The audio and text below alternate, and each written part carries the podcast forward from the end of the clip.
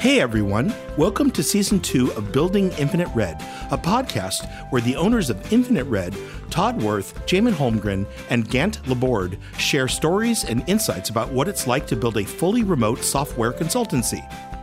In this episode, we talk about a change in leadership that had a major impact on Infinite Red and how we dealt with it. All right, let's get into it. Welcome back to season two of Building Infinite Red. My name is Todd Werth. I'm the CEO and founder of Infinite Red, and I'm joined today by Jamon Holmgren and Gant Laborde. Say hello, Jamon. Hey, everybody. It's really nice to be back finally for season two. I can't wait. And Gant?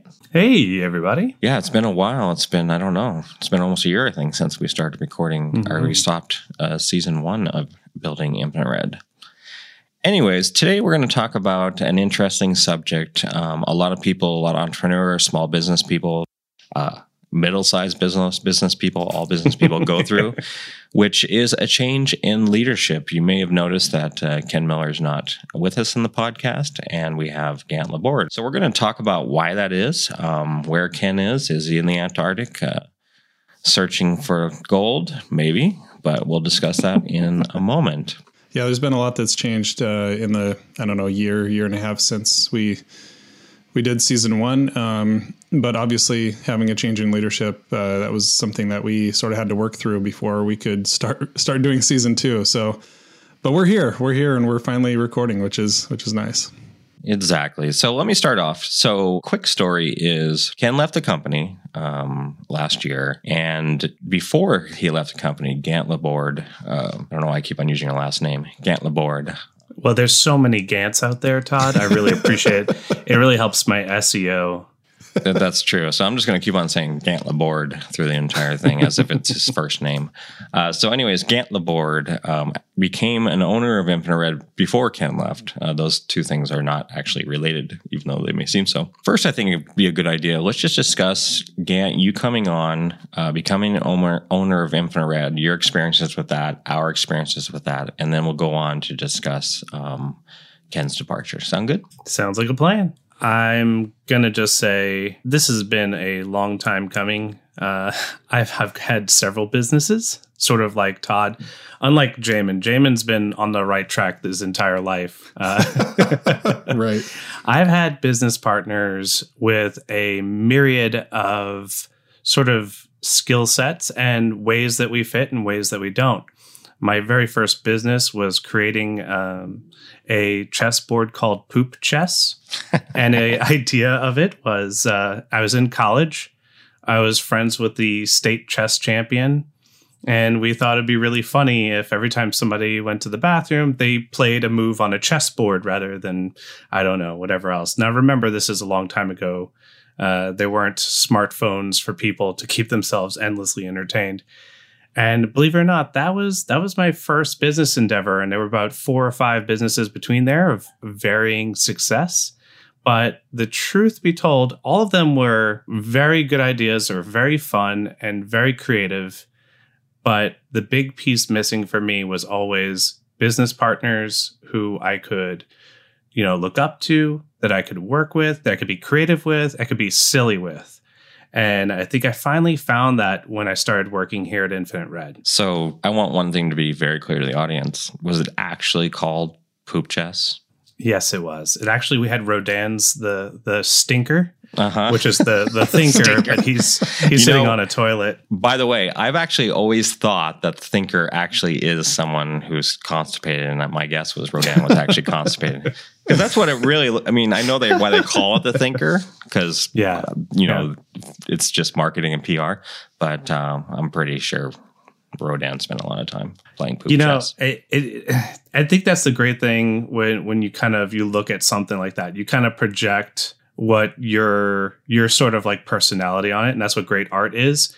And I think that's also like what attracts people to businesses and art. They kind of share that same similarity. I was lucky enough to see this company get formed. I was in Paris when Jamon and Todd were talking together at a conference to actually form And Ken. this this version of Infinite right Yeah, it was actually all three of them went up to uh, went up to a room where no one else was allowed, and uh, they they went over everything. And um, I have to admit, when that was happening, a part of me was like, I wish I could have like bought in then. I wish I had the capital and the money and the foresight. But after working at Infinite Red, um, there's something I tell all the employees here is that you're never limited to your station. You actually kind of control where you want to be at Infinite Red. And where I wanted to be after seeing all that was an owner. And fortunately, after knocking on the door enough, y'all finally let me in. Yeah, that and, and also Gant. Um, so just to remind everyone, I had a Ken and I had a company called Infinite Red um, with no space, uh, and then Jamon had a company. I think it was geez, at ten years at that point that you had been running that called ClearSight, and we merged our two companies about four years ago. And so, what Gant's talking about at the Paris uh, Peace Summit, or just a room in uh, Airbnb we were renting, um, was Ken, Jamon, and I discussing merging our two companies. Uh, Gant was actually the first employee of my company. So Gant's been there f- literally from the beginning and stuff.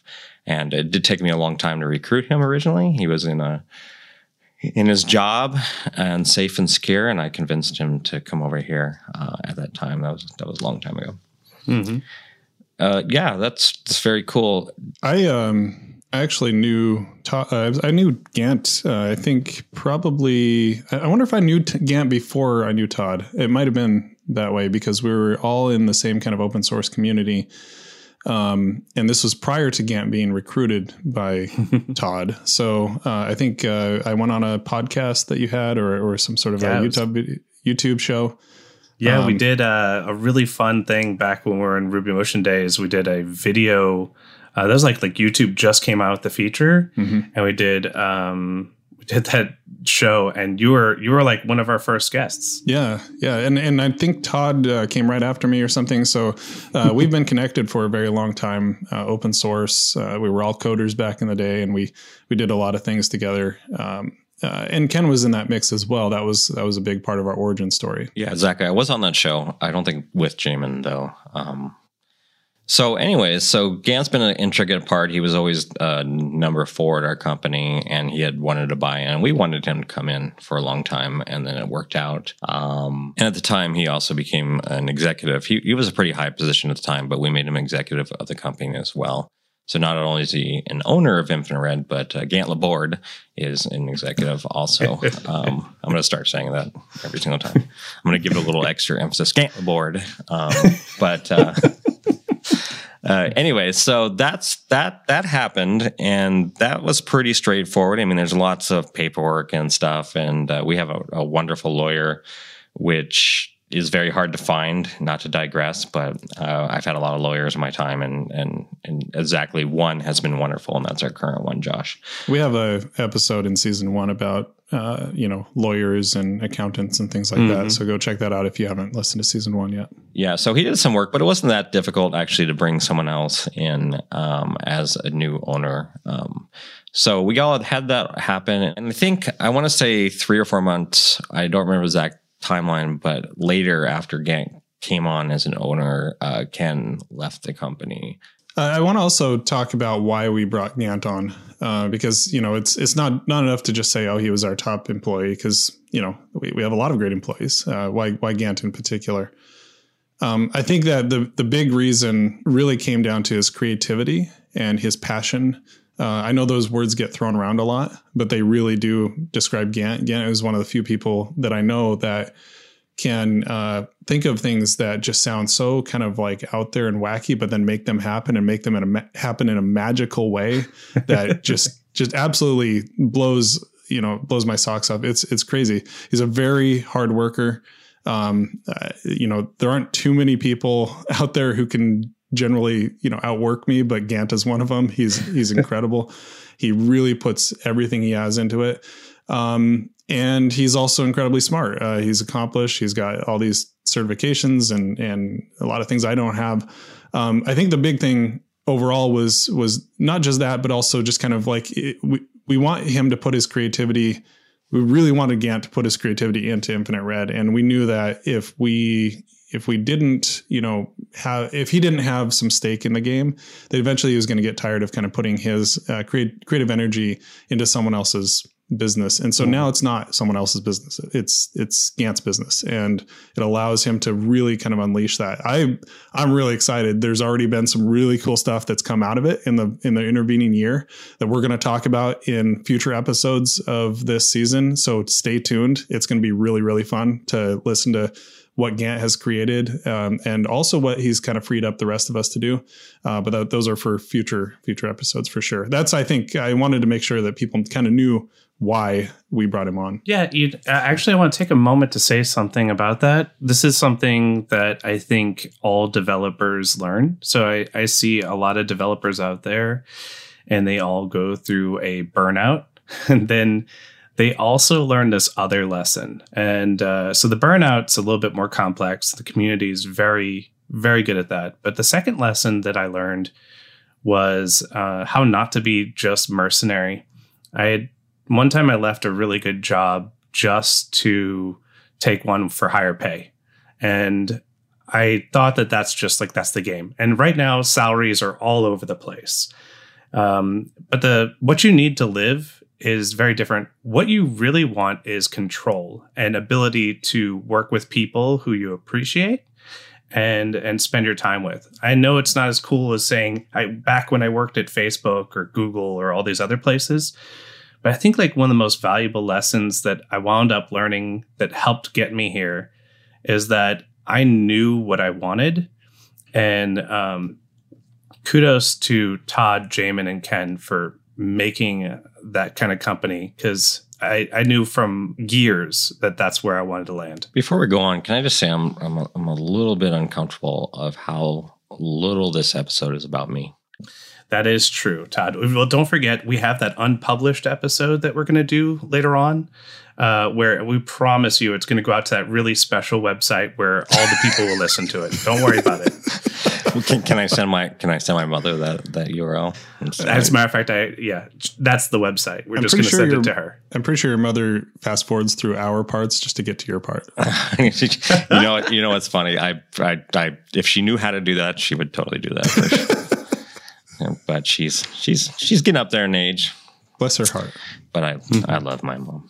Anyways, um, yeah, so totally, we're gonna have lots of exciting stuff about some of the new directions we're taking our company, uh, and talking about changing directions in a company. I mean, not changing per se. Our primary business is steady, stayed steady, and we've made great growth in that, and um, we do well in that. But just kind of some new directions especially after the leadership change and stuff, we did decide to make some some new changes. So that's going to be exciting to talk about for sure. Cool, Gant Laborde. Thank you for that. Um, thank you, Todd Werth.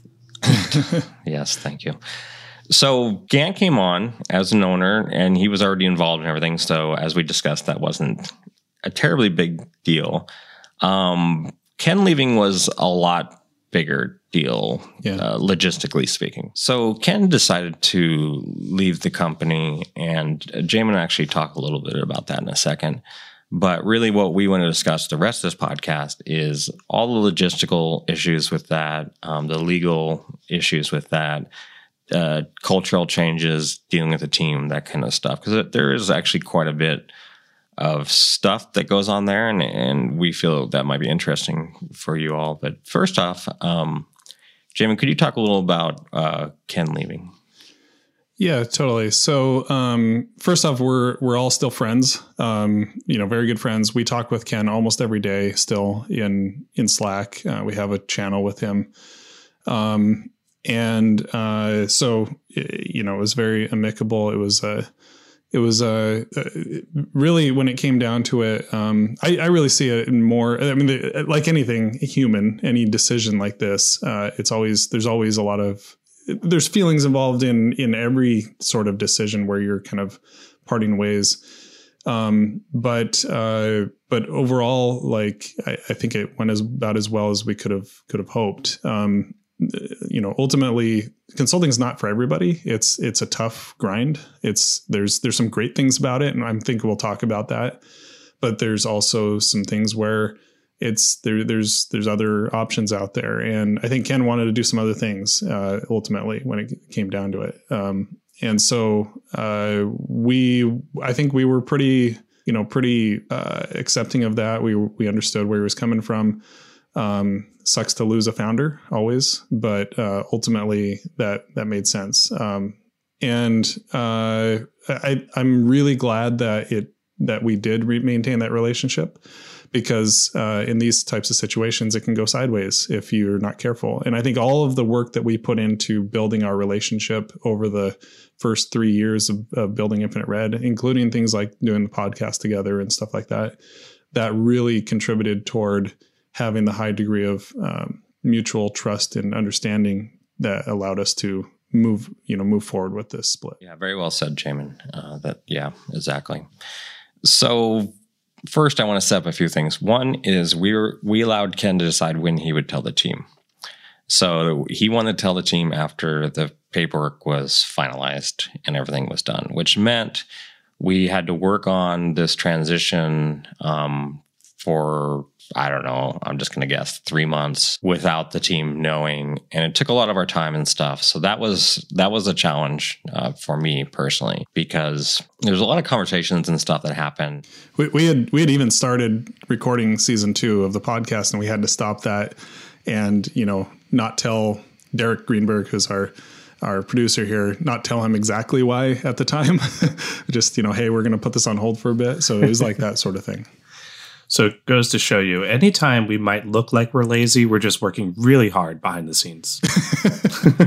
I, I, I, I, like that. That's totally not true, but I love it. so that was challenging for me personally, just because I do a lot of team. Um, I deal with the team quite a bit and that kind of stuff. And uh, I'm kind of a naturally kind of person who likes to talk about everything and, and pretty open book. So that was one challenge for sure um, handling all that and starting to kind of take over some of his duties. And, you know, obviously you don't just flick a switch and everything switches over. During that time, you're putting new people on things that he was working on, that kind of stuff. So I don't think anyone noticed per se, um, but that was going on during that process too. Yeah, I mean, Ken's position, he was uh, he was often kind of involved in strategic things. He was involved in financial things. He was our CFO. Um, he was also uh, uh, working a bit with the technical team. Um, so that was kind of the uh, the breadth of what we had to take on. Legal uh, was another aspect of it. Um, you know, uh, so there were quite a few pieces that we needed to sort of officially assign elsewhere marketing as well, which is a something you can't let uh, you can't let drop. So we had to work on everything all at the same time. It was it was quite a juggle. Yeah, there was there was there was a lot there for sure. So we had the we had you know his the various things that he did at the company we had to transition over. So that was a big thing. We had the team kind of in the dark, so that was a thing. Um, we had legal, obviously. Josh, who I mentioned earlier, our lawyer, had a lot of stuff. We had to, there was a lot of paperwork involved in this, plus a lot of discussion on exactly how it would happen. Yeah. Ken at the time owned basically um, a third of the company. Um, mm-hmm. so, well, no, 30%. Not, sorry, yeah. not, at, not at that time because Gant had already bought in. But before yeah. Gant bought in, Ken owned a third of the company. So, um, so it was a significant amount of the company and that kind of stuff. What else, Jamon and Gant, what else kind of was impact in a general way by this? Well, I'll, I'll say specifically is um, we were looking at the mechanics of the company, but also the personality of the company because that's something we really cherish. If the community was going to suffer, or if we were going to have some kind of difficulty there, and uh, I think that that's kind of key is that we didn't know how people would take things. How are people perceiving what it is that's happening? So one of the things that was kind of key here is not only after Ken told everybody, but we had to have our ear to the ground immediately afterward to make sure everything's okay. Yes, because some people, uh, you know, for example, might uh, might go to Ken for specific things. They may, uh, uh, you know, Ken might be sort of a voice for them in in executive decisions, and you know, they're they're going to be wondering, you know, who's going to speak for me in these types of things situations. Yeah, that's a that's an excellent point, Jamon. One of the things that Ken was probably the most voiced for is, is uh, the heads down I would like to never be forced into fun developer. and so while we want to be a fun company, we'd never force it. It's never forced fun. And when we start to get an idea, sometimes Ken was the voice of reason for that. And we had to make sure that we recreated that as well. Mm-hmm. I think we do force fun sometimes. We're not perfect, but uh, it was a general concept for sure. I do know a few a uh, few people on the team who were worried specifically about uh, they felt Ken represented their style of work, and and and that's a legitimate concern. And frankly, to be honest, after he left, it did become less that way for sure. Right. Yeah, I mean every every person that you remove that's a great point, Todd. And every person you remove from a company or every person that you add to a company, especially an owner, is going to change the culture in some way. And we did notice that. People did notice that. Um, but you know, we had Gant, and Gant's role increased afterward. Uh, he really he really stepped up. That was a big deal. Uh, uh, you know, it became a little bit more Todd, a little bit more Jamon, a little bit more Gant, a lot more Gant. Mm-hmm. Um, and uh, and other people within the company also stepped up in various ways. Um, it, that that is something you need to watch very closely and have lots of conversations about. I know we spent hours and hours and hours talking with team uh, during that transition. It was not something that we just took for granted and just kind of okay, that's done. We're moving on. You know, as those like obligations came on, I do think that one of the really impressive things that happened there is Ken for a while was CTO and uh, I, I, know that I know the story, but Jamon, you stepped into the CTO spot, and uh, I don't know if that happened last year's podcast season or if that's been from now. But you have basically had a lot of success uh, mm-hmm. doing that. Do you want to talk about taking up that charge? Yeah, totally. Um, so after last season concluded, um, uh, we we uh, we were having a. This was Ken was still part of the company, but um, during a, a discussion. Um, I think this was right when we decided to uh, officially bring on Gant. I think that was in that range. Um, uh, I also asked if I could take on a more technical role. You know, my background software engineering. I love coding. I got into this business because I love coding, and it just felt like as chief operating officer that I was too removed from that and doing stuff that yeah I can do. I mean, I can you know I can do operations. It wasn't my passion. It wasn't my my favorite thing to do. And so, um, when yeah, so I so I asked the team, and obviously Ken was doing some of that, um, but uh, but you you all were really gracious uh, in saying yeah, like like go for it because we're all software engineers. Everybody would like to be you know doing involved in the technical side. Um, but I got got to take on that role, and uh, we you know we can talk more about that later for sure. But uh, a few things that I did was sort of uh, taking it a little more I guess, uh, uh, a little more technical, a little more hands-on direction. Um, I was able to, you know, Todd took on a lot of the operations side of things. Um, Gant took on, uh, you know, some other pieces of that. Uh, so it allowed me to really focus on it in a way that I don't think Ken ever really had the time for. And so that was also something that our team was asking for. They wanted more kind of hands-on leadership, more involved leadership, and so I was able to step in there and uh, and focus it fo- focus in on some some other things. I'd actually like to almost do like a full episode on that because there's just a, so much that's happened in the last year on the CTO side of things. But uh, but that's kind of the short version. You know, just uh, waxing philosophically for a second. Do you think that that's something that we are attracted to doing because we're a technology company and we're technology based individuals in our origins, or do you think that's something that's healthy for every company to keep the executives at least in touch with everybody at some fundamental level? Well, it depends on the company, to be honest. Um, hmm. I mean, I don't want to digress too much, but when you're a 10 person company, you can very much do what you just said, and you can be very flat and very involved with everyone, and everyone kind of knows what's going on. That's what I did uh, with ClearSight. Like that was that was totally the model with ClearSight. I was the the lead developer, and I had a bunch of, um, generally speaking, less experienced developers working with me, um, and I was very hands on. Once we merged, that changed very drastically for three years, and and I uh, it's been nice to kind of get a little bit closer to that. Not all the way back, but Yeah, as things get bigger, so I had I had hubris thinking I could make that same kind of company happen no matter what size the company was. and uh, somewhere out there in our 12 listeners, someone is laughing because it was it's ridiculous. So when when you get bigger and stuff, it's just it just you can't do that as much for sure. All three of us are software engineers. Uh, I haven't done software engineering personally for three years or something like that, and it would be very difficult for me to do so, no matter what my desire. I don't know about that. I had a problem the other day, and I pulled you in, and somehow you you put your old developer hat on. It still fit. oh, I'm still an amazing developer and better than all of you, but um, humble too. you know, my humility is what makes me great. That's true.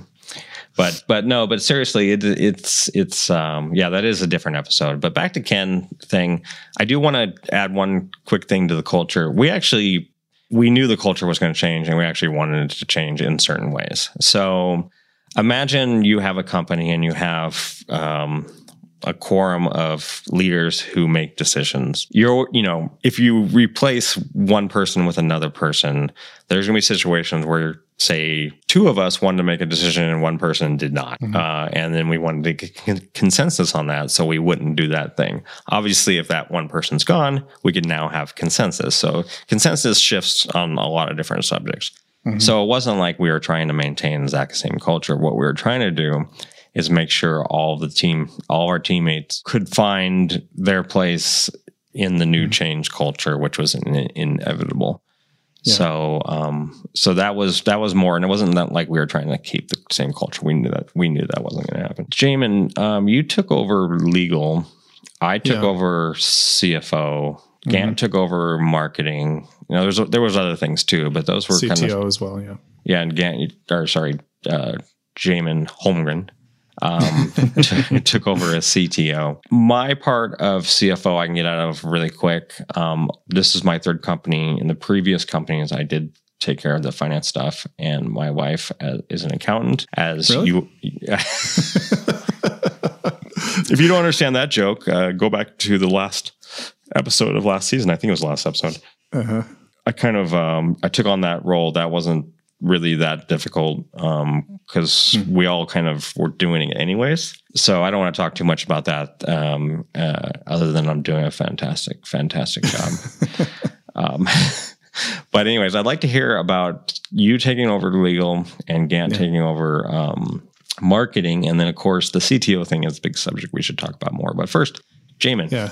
Well, I, I think uh, we did lean on Ken for legal for sure, and um, I had to, yeah, I mean, I ran my own company for 10 years, uh, but legal with a company of 10 people is, is pretty minimal. There's not a lot going on there. Um, and I, I had sort of a naive approach to it, but with, with Infinite Red, I needed to, to really kind of dig a little deeper and make sure that I understood sort of the, the, the mechanics. Obviously we have, we have a good lawyer, like Todd mentioned before. Uh, he's, he's uh, been really good about giving us, um, very easy to understand instruction, and he's very quick to turn things around. So when we have a dis, when we have a some sort of a, a question, he's he's very good about turning it around. But lo- big piece of this is knowing when to ask the question and what question to ask uh, to get the right answer. Because it doesn't matter how good your lawyer is, you know, that you have to still do that. We also made the decision. Correct me if I'm wrong. To have Josh, our lawyer, do a lot more work.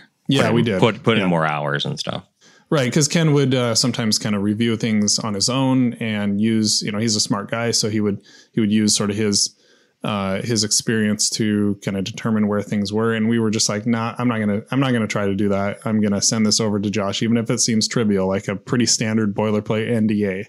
I'm to just send it over to to Josh regardless. And uh, half the time he gets back in five minutes and just with a one word reply, fine.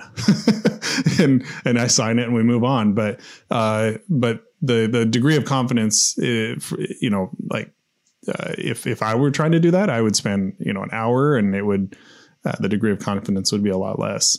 So that was that was very helpful. But there's still a lot of stuff that falls outside of what the lawyer can do because a lot of it has to do with um, what we as a business want, what we mm-hmm. want out of things. Uh, Todd and I were just talking yesterday actually about some some things that we need to tweak on our standard contract uh, because of you know some situations we've run into with clients um, where our contract was insufficient. And yeah, this is a contract that's been reviewed by our lawyer and things like that, but the lawyer doesn't know the business needs as well as we do.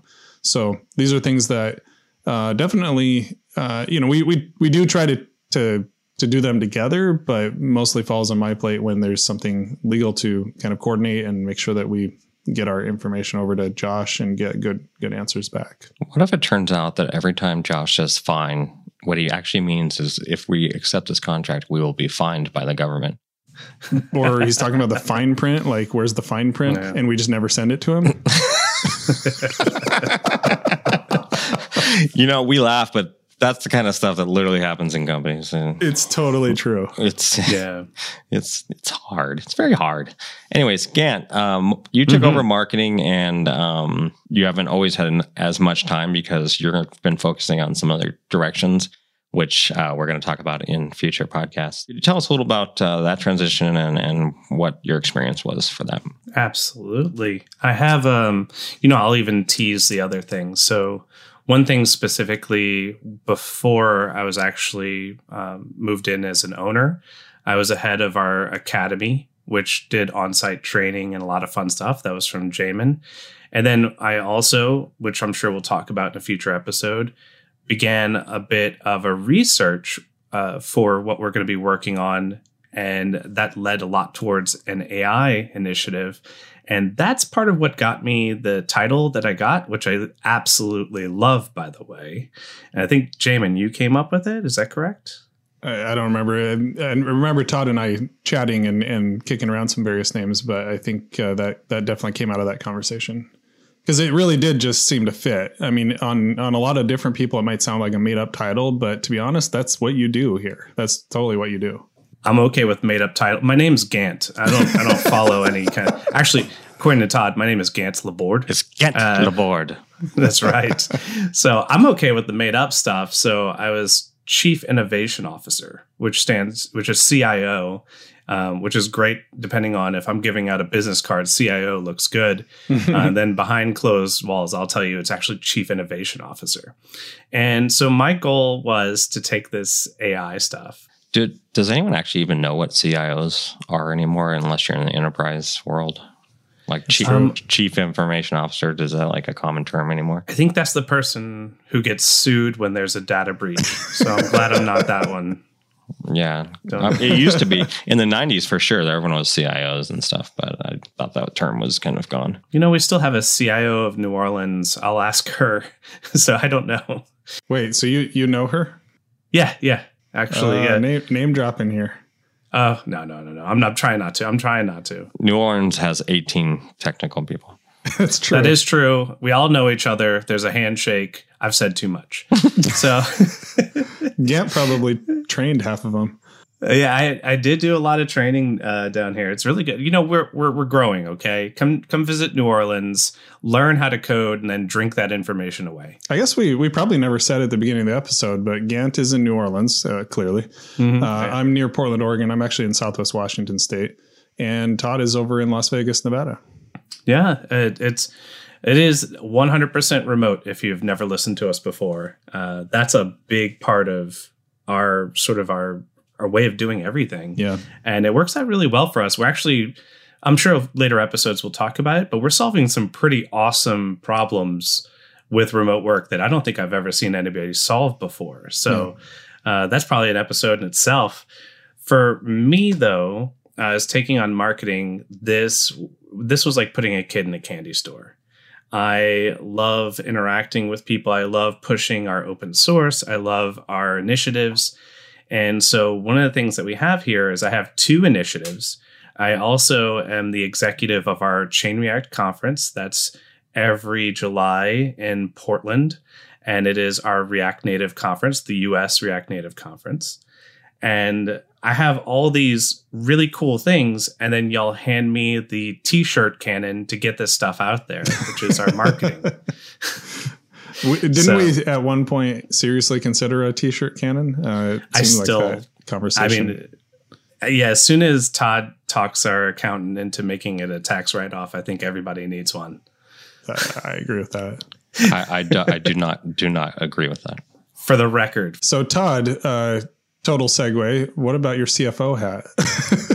I do not agree with that. So this this to not to digress, but this is hilarious. So Ken was CFO, and he would always be the person who would say, "Can we afford that? Should we do that? That kind of stuff." Right. I was the worst of the people who would just spend willy nilly out of yes. all of us. This is true. Now I'm CFO, and I'm now. Do we need that? I do this, and it did, wasn't like a decision. I didn't wake up one day and go, "I need to, I need to keep costs in," that kind of stuff. It just happened naturally. Because you're so, in the numbers, you're having to look at things. You're you're seeing the result of the actions that we take, and so right. you've just gotten super super annoying. to to be clear, I was very annoying before, but now I'm annoying about money. that is that is an important you know, distinction. It, yes, I, will just interject. It's it's a it's a great thing though that we have one of the executives really focusing on that. It's uh, you know we tend to be creators, makers, you know, wanting to go out there and and you know make things happen, right? All all of us are. And uh, the, ultimately, though, you still need to run a business. You need to make sure it's sustainable. And Todd's been doing a great job of that. Really, I have to have to say. I really, I really am great. It's amazing. See, this is why I don't compliment you very very often. Oh, I'm just kidding. I'm not like that normally just being. I'm kidding as well. I'll do anything for a laugh. We're on Zoom right now recording this podcast, and I literally have no clothes on. I, I do have clothes on, but I made again laugh. See, I'll do anything for a laugh. See, he will do anything for a laugh. I know you're dealing with advertising and marketing. You just actually gave. We do this. Uh, let me digress real quick. We sure. we do these kind of trainings. I wouldn't call them training sessions, but kind of hour long get-togethers periodically where we discuss some subject that no one knows about. Um, not normally we talk about development and that kind of stuff, things that are key to our business. We talk about that stuff all the time. But we came with this idea like, let's talk about stuff that people don't know about. And uh, just gave one on marketing to a bunch of developers and designers and stuff. And I thought I found it very fascinating. I felt that that discussion very well dovetailed into what I deal with on a daily basis, which is client relations. Um, because you do a lot of similar things that he described in marketing. Uh, but anyways, so for someone who's a software developer and not into marketing and stuff, typically, uh, how have you how have you like become the executive of that? How do you get stuff done? How do you get expertise? That kind of stuff. Gant. Yeah, that's I tell you specifically. It's we've been in this for a while, and some things work and some things don't. So we, we already have a good set of data. And another thing that we've kind of gotten here is we don't hold back on our education. Y'all, uh, Infinite Red, even before I was an owner, sent me around to speak at conferences, allowed me to interact with people, allowed me to really get out there and see the world. I mean, what everybody says they're going to do before they go to college uh, and then they just travel the world and then they come back broke. this it's more of like it actually does work. Going out there, seeing what works, talking to the people, the grassroots movement of sort of how our open source actually influences and works with larger companies, how it has worked with um, individuals and how it affects people's lives. That's really helped us refine our information. And one of the things that we really did is we brought in a fantastic consultant, Robin Kanji. Oh, yeah. And she has a world of experience to come in and complement the strange, strange mind that is the developer kind of uh, ecosystem. Like we, we, we're afraid of strong brands. We're afraid of uh, the hard sales. And Robin is is like a whisper, like a master of this. She's worked um, setting up booths, setting up marketing campaigns. I think her website's uh, robinkanji.me. Uh, don't get me wrong on that one, but she's she's wonderful, is, yeah. And she's been she's been uh, invaluable in taking our entire process and then putting it back into something that is actionable. For instance, um, marketing personas, setting up retargeting campaigns, and actually identifying three months out where we plan on being. And she and I kind of align on this because we we're very very organized people. So uh, the the two of us working together, I think, has worked out really well and stepped up. If you never heard of us and then you start seeing us everywhere, that's that's what Robin and I have been working towards. We definitely, uh, for some things, do rely on really good uh, outside vendors or consultants, or and we, I think we're I, don't know if everyone would agree, but I think we're really good at bringing those people in as kind of um, extended family and yeah. building long term relationships, whether it's Josh, our lawyer, or Robin, our marketing person, uh, that kind of thing. And that's, I, I've been very happy with what mm-hmm. we've been able to accomplish by doing that. Um, cool. Yeah. So that's, it's very interesting, you know, as your company that grows and stuff and you have to start becoming like more specialized in pieces of the company as opposed to a smaller company you're an entrepreneur you have a five person company or whatever you have a lot of hats on. You get okay at everything and you're constantly changing hats. As you grow bigger you you really get to a point where although we resisted it where you start to specialize in different things and each each leader starts taking on certain parts of the company. Yeah when we when we first merged all three of us owners actually made decisions, almost every decision together. Um, and that was that was pretty good for a lot of reasons when we were first starting. Just just kind of getting familiar with each other's, um, you know, particular uh, ways of looking at things and, and things that are priority uh, priorities. Uh, I think that was important. Um, but once we sort of get this baseline knowledge of this is what Todd really cares about, this is what at the time Ken or this what Jamon, and now with with Gant coming on board, uh, just understanding what things are important for them. Um, now there's less uh, less need for that. Although we still obviously we still we still have an owners meeting every uh, let's see twice a week now, uh, three times a week actually. Three times. Um, we're doing a meeting of, of the three of us and we we discuss things and sometimes if, if we don't have specific things to talk about we just shoot the breeze it's it's uh, it's important to maintain these relationships, especially when we're not seeing each other in person every day because we're remote. We're thousands of miles apart. So it's a it's a really important thing for us to do. We've always we've always felt that this is important, and that hasn't changed at all. Mm-hmm. Not not to be a pedantic programmer, but hundreds of miles apart. Depends which way around the globe you go. yeah, so this is a spherical coordinate system. You can't uh, just cut through like that. Everybody knows that Earth's flat. Come on. Um, Our CEO, everybody. that would actually be uh, uh, not to turn off one of our, our, listeners, but that would be a reason for firing me, please. So, uh, the Earth being flat. Yeah, if the Earth, Earth turned out to be fat, flat, we would have to fire everybody. the Earth, the Earth is also fat, but yeah. It has all the donuts. That's that. Earth literally has all the donuts. That's that's very yeah. true again. Um, anyways, that was that was about forty five seconds. The listeners will never get back from their life. Um, do want to discuss a few logistical issues. For example, a lot of our financial accounts were in Ken's name or I mean, we we were signers too, but he was the the the primary person. A lot of uh, online accounts were, you know, we did have the passwords and stuff, but they were uh, through Ken, and so there's just a lot of little tiny things that emails would be sent to Ken, logins would be Ken's, and that kind of stuff, and that that presents an ongoing. Actually, still every once in a while, we'll run into a situation where. Um, Jamon just said that Gant and him are 2,000 miles apart. I I do apologize. Don't don't try to out pedant a pedant. That's all I got to say. So for our for our listeners overseas, how many kilometers, James? Three. that's a that's our. we do freedom units only. we don't use that that that system that makes sense metric. We we have a ridiculous system based on the king's feet. That's right. This and not even our king. It's so ridiculous. No. I was working on my Jeep the other day and it has uh, standard instead of metric. And it's so ridiculous. Like you're like, you're using a 5 16th and you have to go up well, one or two. Like I, I've lived in this country for 48 years. I'm not a stupid person.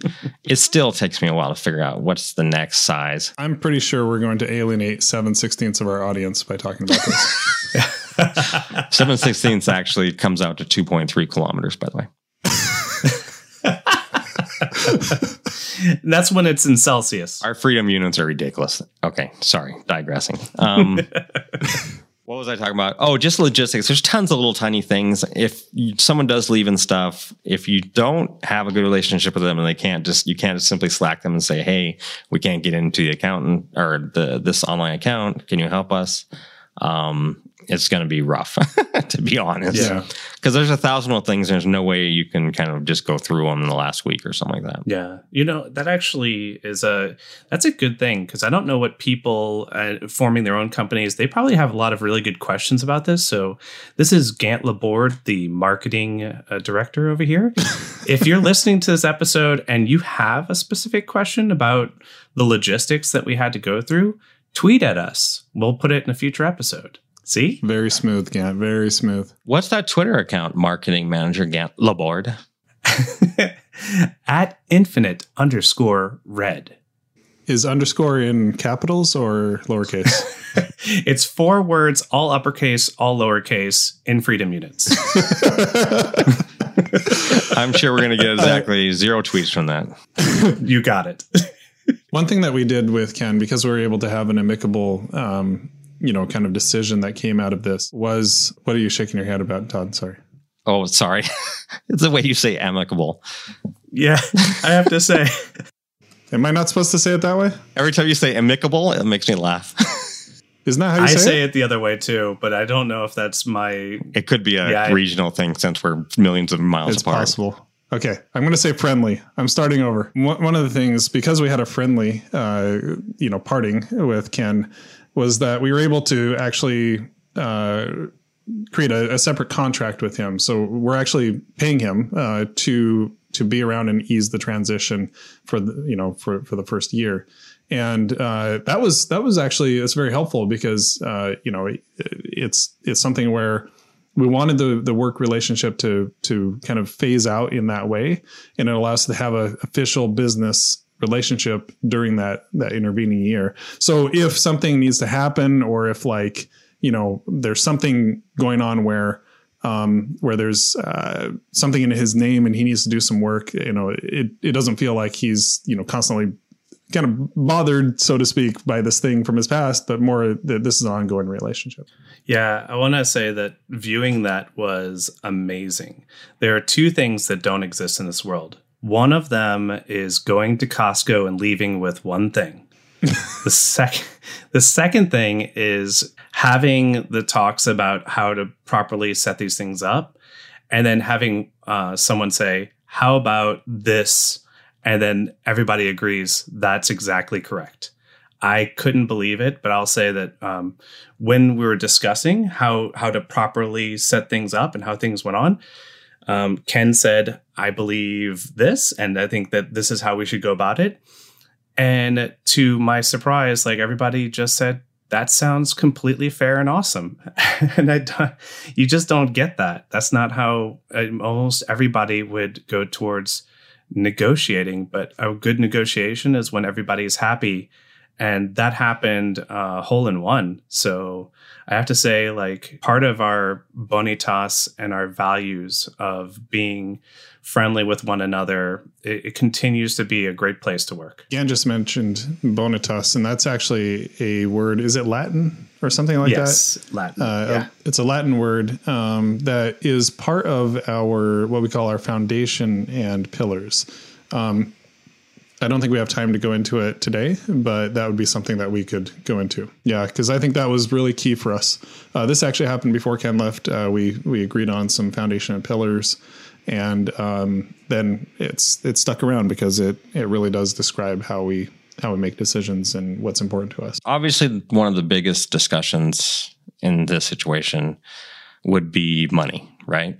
So Ken owned a large chunk of the company.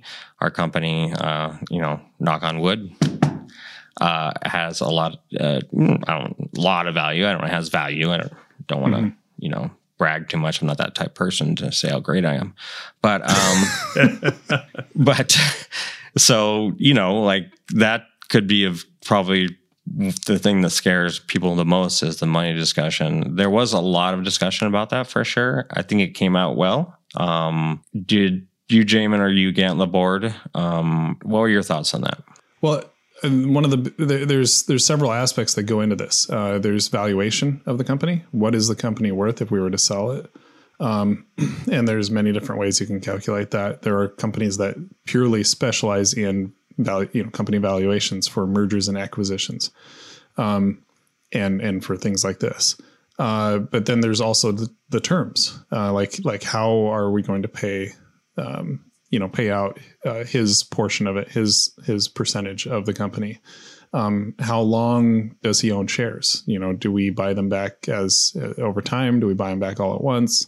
Uh, do we use leverage? You know, do we use loans and things like that. So all of those things were part of the the conversation. We're not going to talk about exactly how we structured it. We're not going to talk about how much he, you know we paid. We paid him, uh, you know what, it, and he was happy, and we were happy, and and it ended up in a good situation for all of us. Um, but that took some negotiation. We had to kind of work through that. Well, great. I think that was a great talk. Um, this unfortunately, or fortunately, uh, happens in almost every business at some point. Um, it's mm-hmm. definitely happened in every business I've been in. I know Gant was had it happened to him as well. I don't think you, Jamon, ever had like a co-owner. Um, I never have. No. Um, I mean, you know, in my first company, I guess technically my wife was uh, considered a partner, but uh, really wasn't active in the in the company in in any significant way. So it wasn't really an issue. Um, uh, of any sort. So yeah, I mean, that I always owned my own company prior. Yeah, yeah, that makes sense. So you know, all things being said, it was a lot of work. Was, it was obviously um, took up time we could have been spending on new products, new services, new marketing, servicing our clients better, that kind of stuff. So that was uh, definitely detrimental. Uh, there was a lot of emotions, of course. This is always tough, no matter how amicable it is. Um, it's always very draining emotionally. And, you know, I'm personally friends with Ken, and I uh, I'm imagining that Jamon and Ken Laborde would say the same thing. yeah, absolutely. Mm-hmm. So there's always the worry of, you know, I heard someone say once, okay, it was me, uh, that um, that if you if you have too many friends, start a business with a few of them, you'll have less. Yeah. Um, so there was always that worry, you know, yeah. But uh, and that's still that.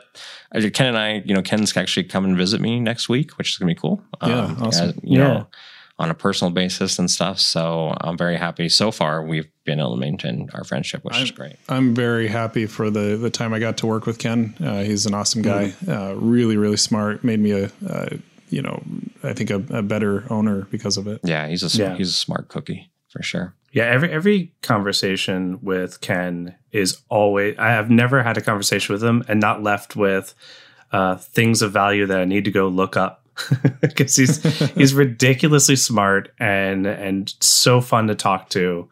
Um, it, it, I highly recommend if you see him at a conference or anything kind of happen there, pull him aside, do a small 15 minute chat. It is a treat. But I'm also extremely excited about uh, what we have you know what we've been able to accomplish in the in the meantime what we have going forward. And we're going to be talking about that in future episodes. So stay tuned. Yeah some super exciting stuff. Well thanks everyone for talking about the, uh, uh, this difficult process. And uh, welcome back to season two of building infinite red.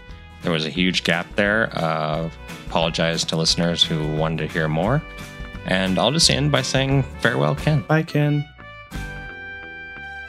as this episode of Building Infinite Red comes to a close, be sure to check out this episode's show notes.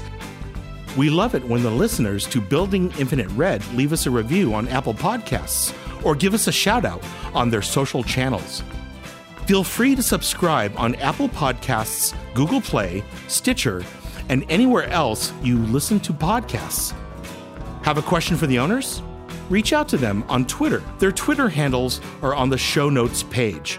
Or you can join the hashtag podcast channel on the Infinite Red Slack community at community.infinite.red. Thank you so much for listening to Building Infinite Red. We'll talk to you next time.